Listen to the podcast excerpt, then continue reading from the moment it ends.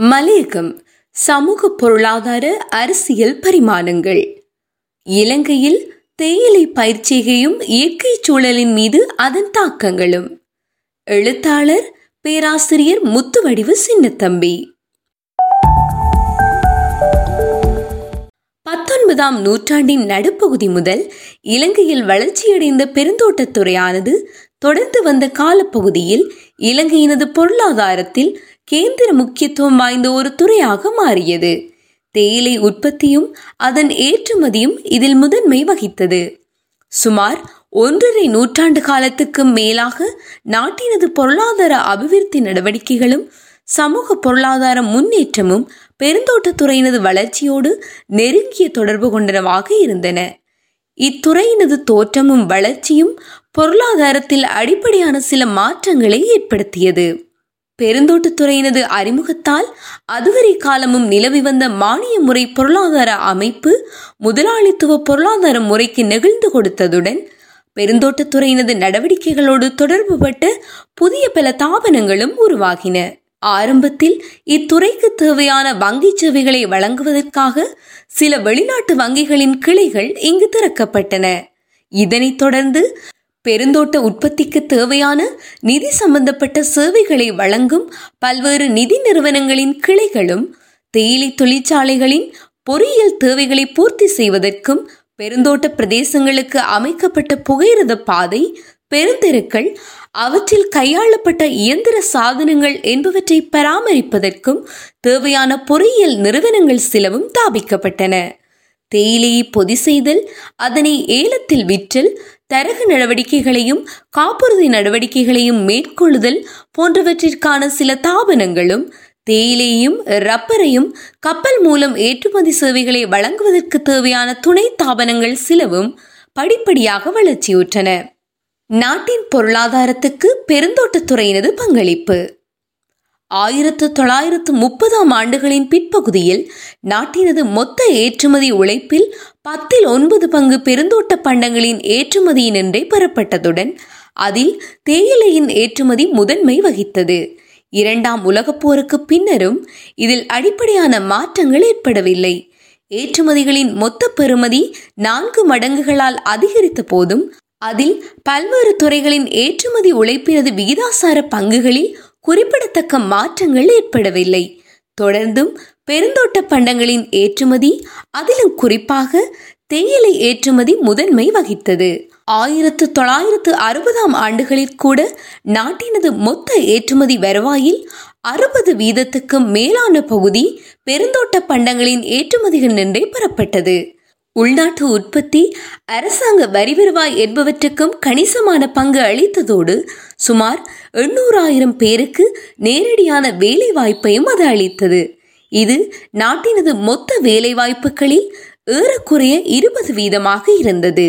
தேயிலை தொழிற்சாலைகளின் பொறியியல் தேவைகளை பூர்த்தி செய்தல் பெருந்தோட்ட பிரதேசத்துக்கு அமைக்கப்பட்ட புகையிரத பாதைகள் பெருந்தெருக்கள் என்பவற்றை பராமரித்தல் தேயிலையை பதனிடல் பொதி செய்தல் அதனோடு தொடர்பட்ட போக்குவரத்து கப்பல் மூலமான ஏற்றுமதி ஏல விற்பனை தரகு நடவடிக்கைகள் காப்புறுதி செய்தல் போன்ற சேவைகளை வழங்குவதற்காக தாபிக்கப்பட்ட துணை தொழில்களிலும் பலர் வேலைவாய்ப்பினை பெற்றனர். மொத்தமாக ஒரு மில்லியனுக்கு மேற்பட்ட வேலைவாய்ப்புகளை பெருந்தோட்டத் துறையிலும் அதனோடு சம்பந்தப்பட்ட ஏனைய துறைகளிலும் அது உருவாக்கிற்று. வேலைவாய்ப்புகளை உருவாக்குவதில் அண்மை காலம் வரை நெல் உற்பத்திக்கு அடுத்த முக்கிய துறையாக அது இருந்து வந்துள்ளமை இங்கு குறிப்பிடத்தக்கதாகும். கடந்த சுமார் நான்கு தசாப்த காலப்பகுதியில் பல்வேறு காரணங்களினால் இத்துறையினது பொருளாதார சார்பு முக்கியத்துவத்தில் தொடர்ச்சியான வீழ்ச்சி ஏற்பட்டு வந்துள்ளது. எண்பதாம் ஆண்டுகளின் முற்பகுதியில் அது மொத்த ஏற்றுமதி வருவாயில் சுமார் ஐம்பது வீதத்தையும் மொத்த உள்நாட்டு உற்பத்தியில் ஏறக்குறைய ஏழு வீதத்தையும் பெற்றுக் கொடுத்தது.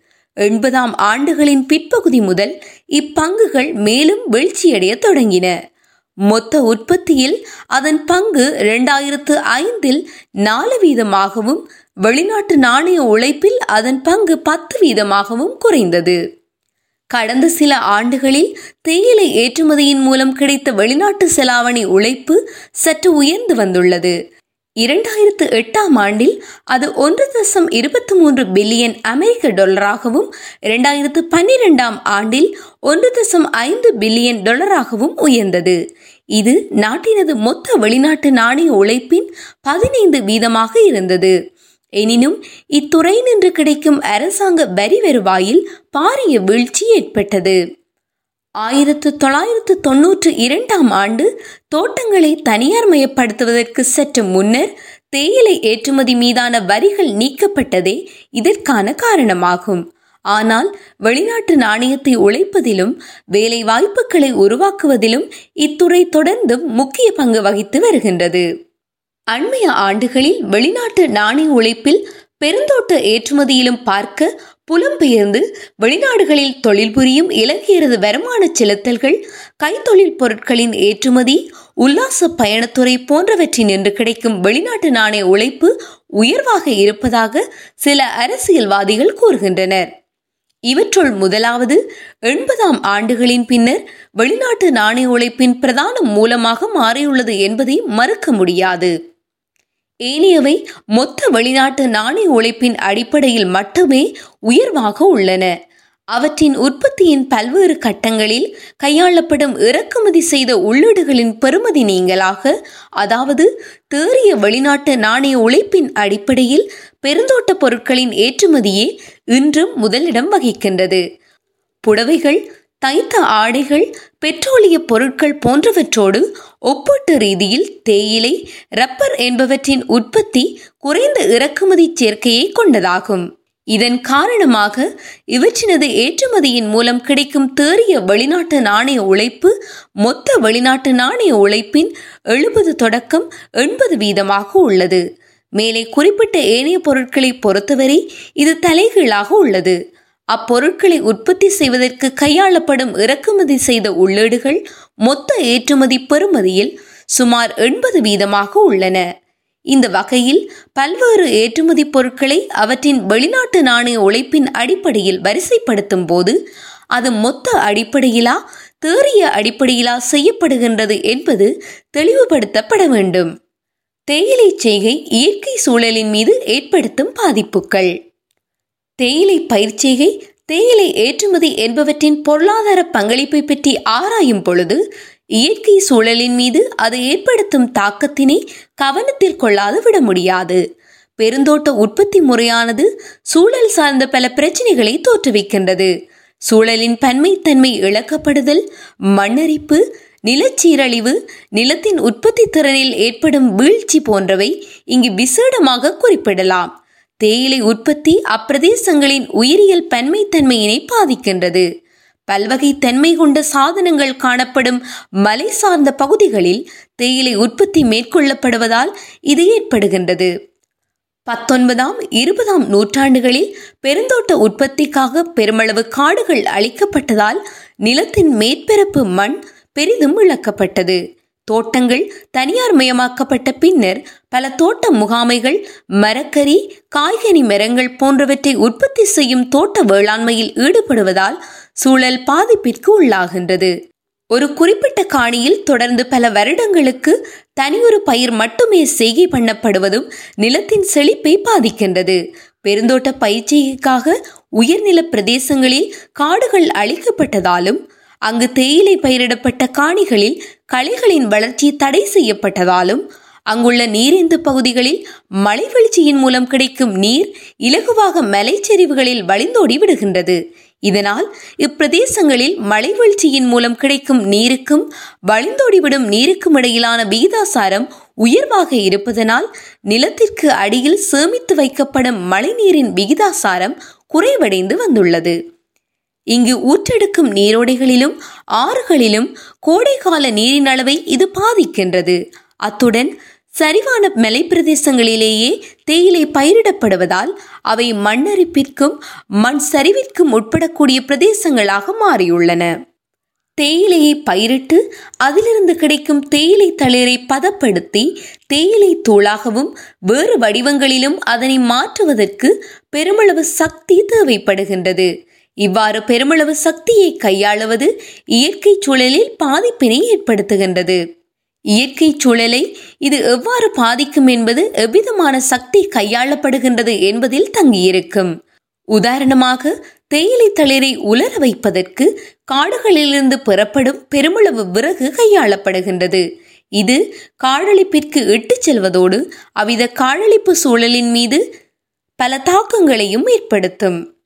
கடந்த சுமார் நூற்று ஐம்பது ஆண்டுகளாக பெருந்தோட்ட பயிற்சிகைக்கும் தேயிலை பதனிடல் உட்பட்ட வேறு நடவடிக்கைகளுக்கும் தேவையான சக்தி பெட்ரோலியம் இயற்கை வாயு விறகு என்பவற்றின் மூலமும் சில சந்தர்ப்பங்களில் வசதிக்கேற்ப நீர்மின் சக்தி மூலமும் பெறப்பட்டு வருகின்றது.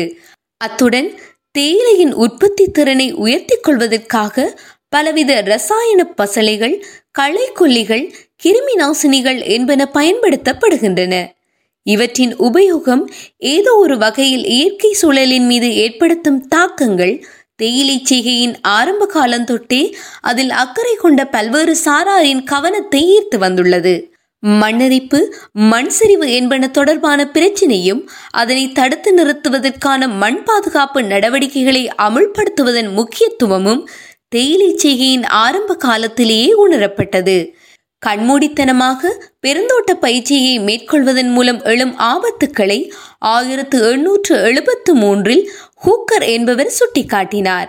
இதனைத் தொடர்ந்து ஆயிரத்து ஐநூறு மீட்டருக்கும் உயரமான பிரதேசங்களில் தேயிலை செய்கையினை மேற்கொள்வதற்கு தடை விதிக்கப்பட்டது. மேலே கூறியவாறு தேயிலை செய்கையின் ஆரம்ப காலத்திலேயே மண்ணரிப்பு தொடர்பான பிரச்சினை இனங்காணப்பட்ட போதும் அது தொடர்ந்தும் இடம்பெறுவதற்கு அனுமதிக்கப்பட்டதுடன் காலப்போக்கில் அது தீவிரமடைந்தும் வந்துள்ளது. தேயிலை உற்பத்தியில் மறுநடுகை செய்தல் களைகளை அகற்றுதல் தவறான பயிற்சிகை முறைகள் கையாளப்படுதல் என்பவற்றால் மண்ணரிப்பு கூடுதலாக ஏற்படலாம். விதை தேயிலை செடிகள் காணப்படும் எல்லை தேயிலை காணிகளில் மண்ணரிப்பு கூடுதலாக இருக்கலாம். பெருந்தோட்ட பிரதேசங்களில் காடுகள் அழிக்கப்பட்டதால் ஏற்பட்ட மண்ணரிப்பு மிதமிஞ்சியதாக உள்ளமை என்று பொதுவாக ஏற்றுக்கொள்ளப்படுகின்றது. பத்தொன்பதாம் நூற்றாண்டில் உயர்நில பிரதேசங்களில் தேயிலை பயிற்சியை அறிமுகம் செய்யப்பட்டதிலிருந்து சுமார் முப்பது சென்டிமீட்டர் மேற்பரப்பு மண் இழக்கப்பட்டுள்ளதென மதிப்பிடப்பட்டுள்ளது.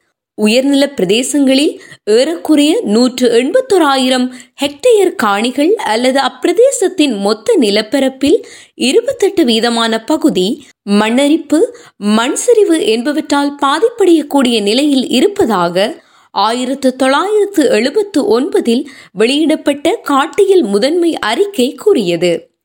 மகாவலி வடிநில பிரதேசத்தின் மேற்பகுதிகளில் முப்பத்தொன்பது வீதமான பகுதியில் மோசமான மண்ணரிப்பு காணப்படுவதாக தெரிய வருகின்றது. மேலும் காடுகள் துரிதமாக அழிக்கப்பட்டதன் காரணமாக ஈரழிப்பு வலயத்தில் காணப்படும் காடுகளின் பரப்பு அப்பிரதேசத்தின் மொத்த நிலப்பரப்பில் ஒன்பது வீதமாக குறைந்துள்ளது.